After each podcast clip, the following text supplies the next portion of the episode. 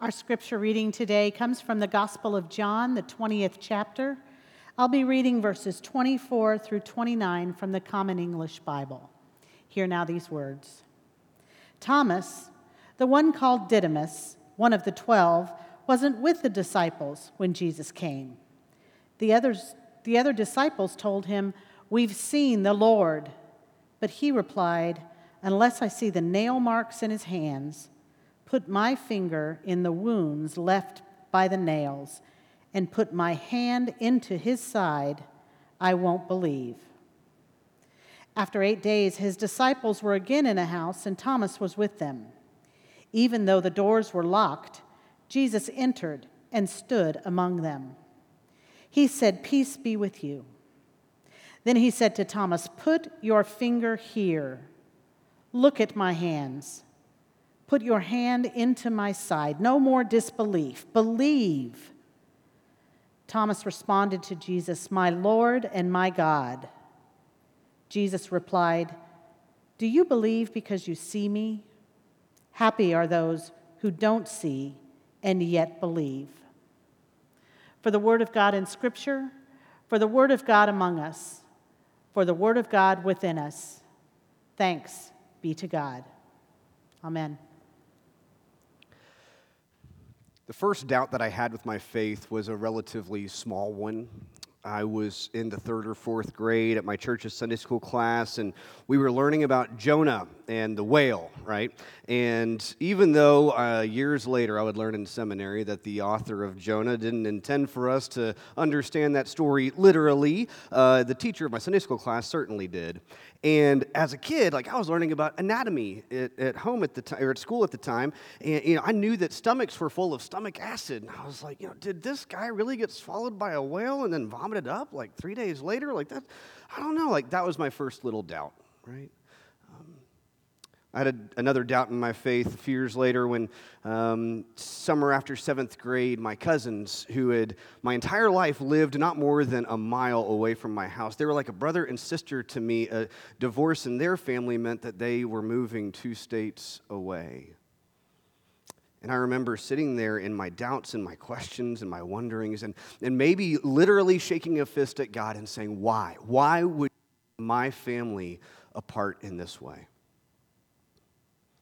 And then a bigger doubt when I was in college, and there were street preachers that were saying horrendous things. And I had a lot of Christian friends who were going to these very conservative uh, churches in town, and, and they were telling me things unless your friends go to these kinds of churches, unless they're the right kind of Christian, they're all going to hell. And all of a sudden, I was looking at half of my friends who either weren't that type of Christian or maybe didn't have any faith at all or something in between. And I thought to myself, can I believe in Jesus and also not have to believe that half my friends are going straight to hell?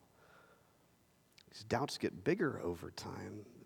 The biggest doubt that I have ever faced was a few years ago before Reagan and I had Andy, and we were going through a few years of infertility.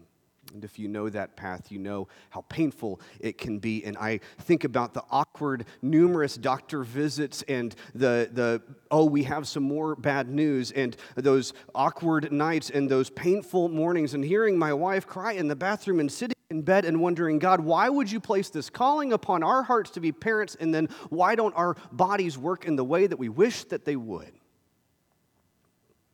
That's a big doubt. Maybe you've had doubts like these. Sometimes they're small, sometimes they grow, sometimes they can be huge, if not even overwhelming burdens in our lives. They can be the fault lines in our faith. And as Christians, sometimes we're given this message that doubting is bad, doubting is sinful, Good Christians don't doubt. Jesus tells us to not doubt, right? Well, here's scriptures like the one that Pastor Kathy just read, one that we're going to be looking at this morning, the story of Thomas. And the message will be told is this just believe, don't ask questions. But the question isn't, it, isn't whether or not we will doubt, it's when and how and what will we doubt.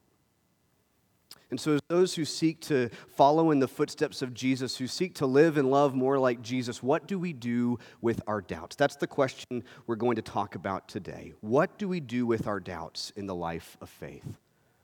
Because I think doubts are just a reality. And if we aren't aware of the in our own life and our own faith, if we can't name one doubt that we're holding right now in this moment, then we're probably just not being honest with ourselves. So let's talk about doubts. And let's talk about Thomas, one of the disciples.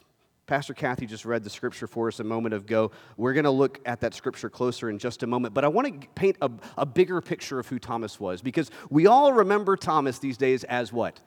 Doubting Thomas, right? Doubting Thomas. What a wonderful moniker that he gets to live with for all of eternity. One of the original 12, right? Um, Thomas was so much more than a doubter.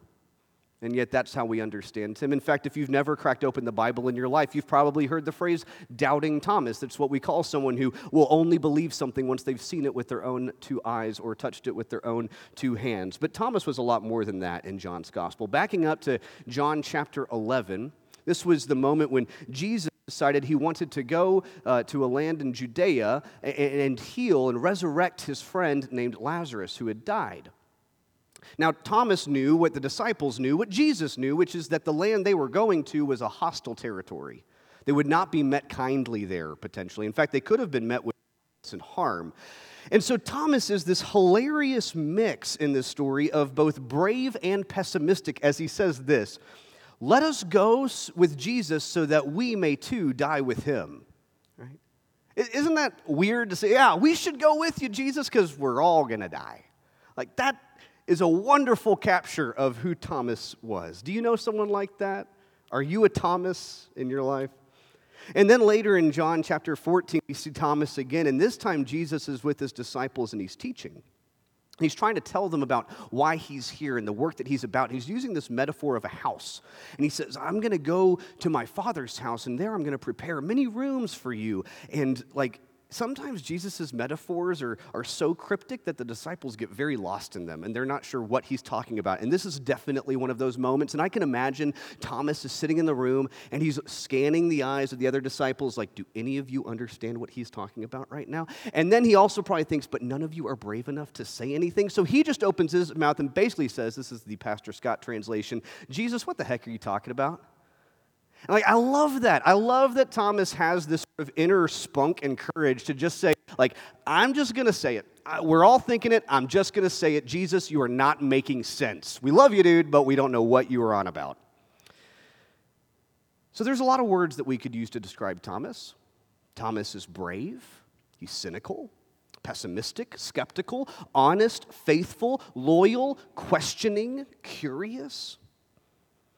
And all of these qualities seem to ultimately lead him to this moment of doubt. Perhaps too simple a term to capture the cynical brand of wonder that Thomas has when he's met with the news of the resurrected Christ. Like wonder, his doubts will lead him to a greater depth of faith in ways that he cannot possibly imagine. So let's take a closer look at his story together. It says Thomas, the one called Didymus, which means twin, one of the twelve. He was not with the disciples when Jesus came. So Jesus is resurrected following uh, the crucifixion. You know, this is the Easter story, right? Jesus comes a- in the resurrected form, and the, all the disciples see him except for Thomas. The other disciples come and tell Thomas, We've seen the Lord, right? This is the Easter message. Hallelujah, right?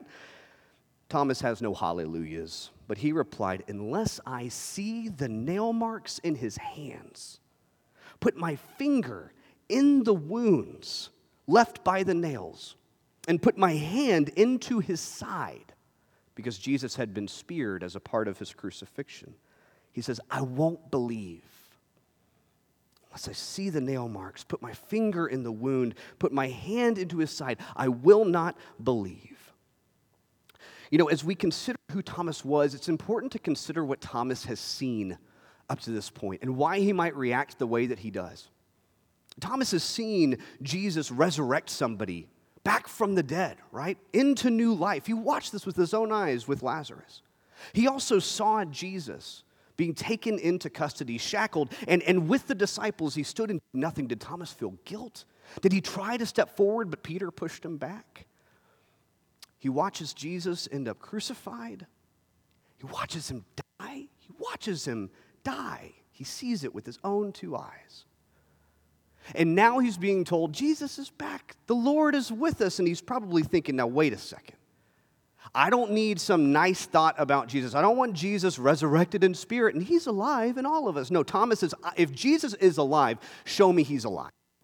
I need to know that Jesus is actually alive. I want to see the wounds. I want to touch his hands. I want to touch his side because if that's not real, if Jesus isn't real, if the resurrection isn't real for Jesus, it might not be real for me.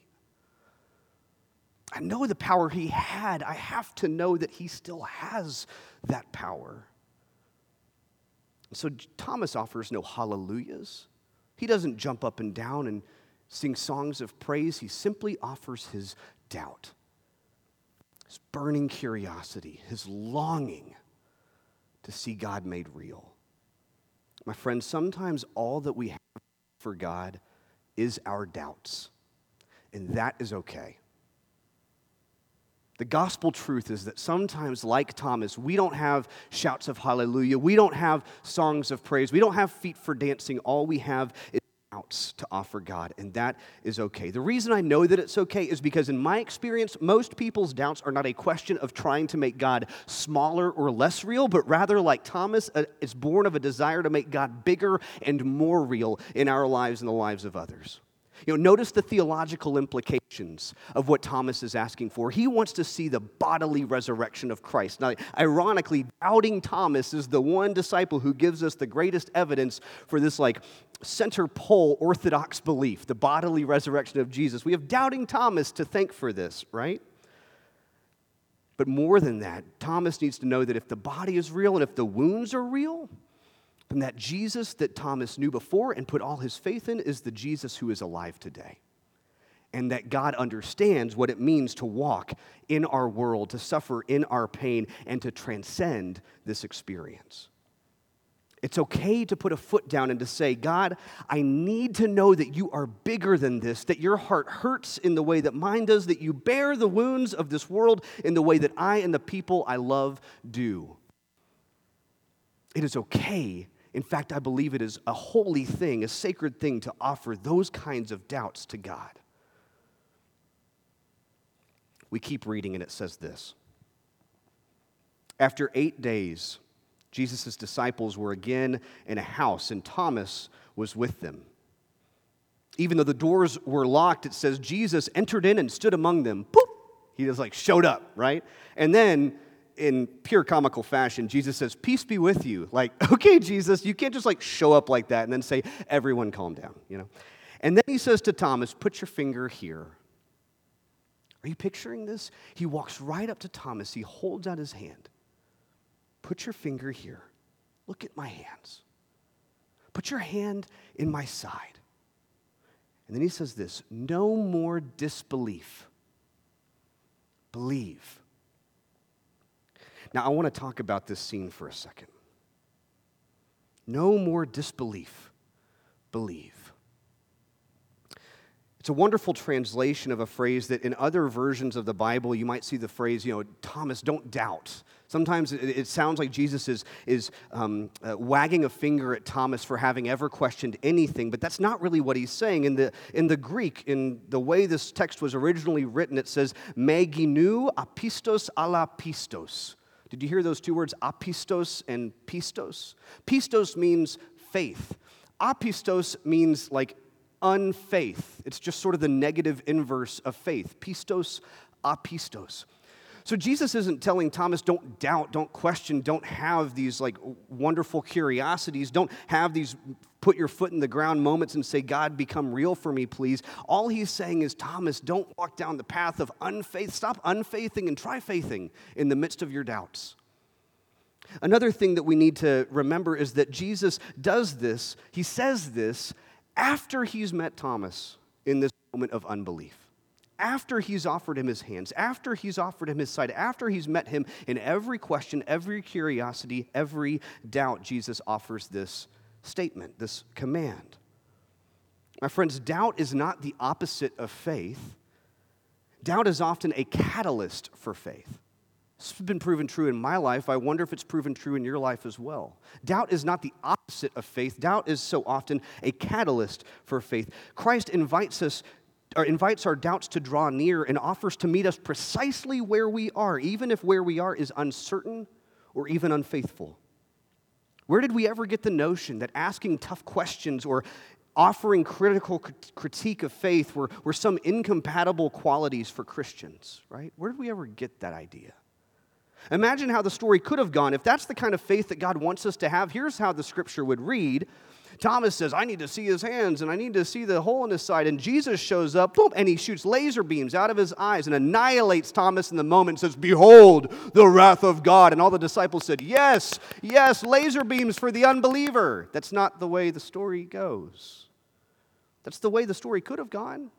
Thomas could have been met with judgment, with annihilation, with excommunication. He wasn't.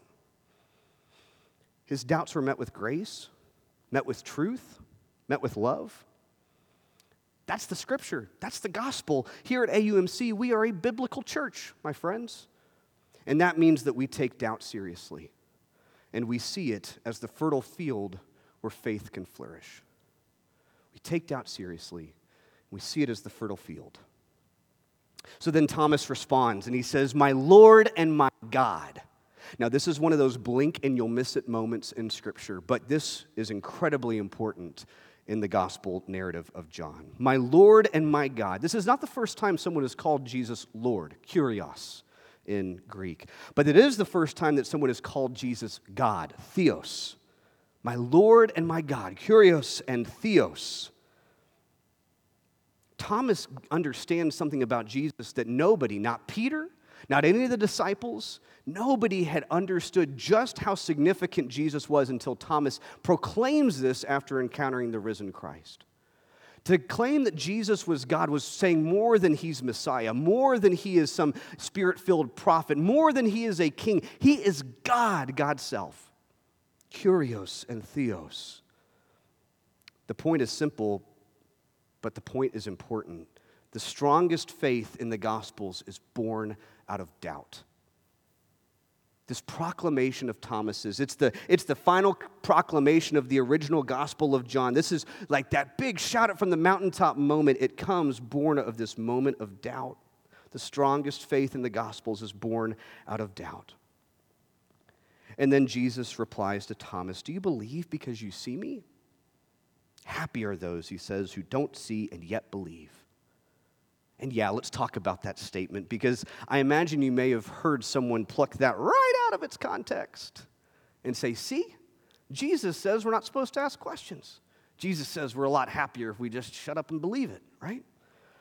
Except what we're forgetting is that this statement would have come at the end of a spoken gospel, or at least towards the very end.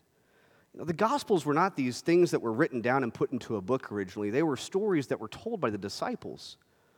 Each disciple had their own sort of version of how they would capture who Jesus was, and they would, they would go out into the Mediterranean and even into parts of modern day Iran or modern day Egypt and Ethiopia. They would go to all these places and tell people gathered there new believers, folks who hadn't yet believed, and they would tell them about who Jesus was.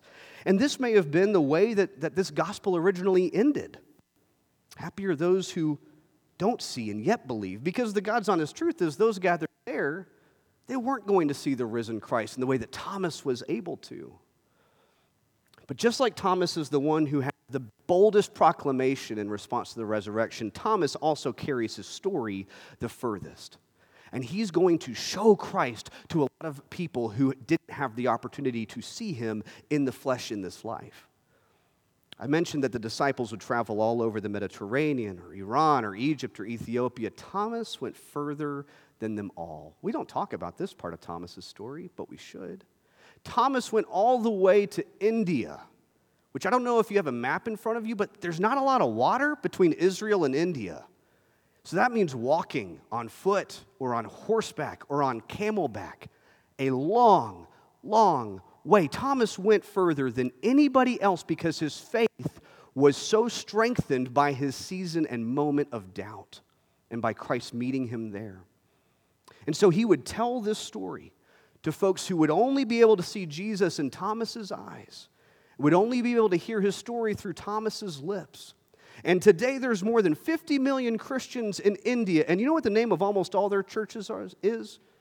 The Church of St. Thomas.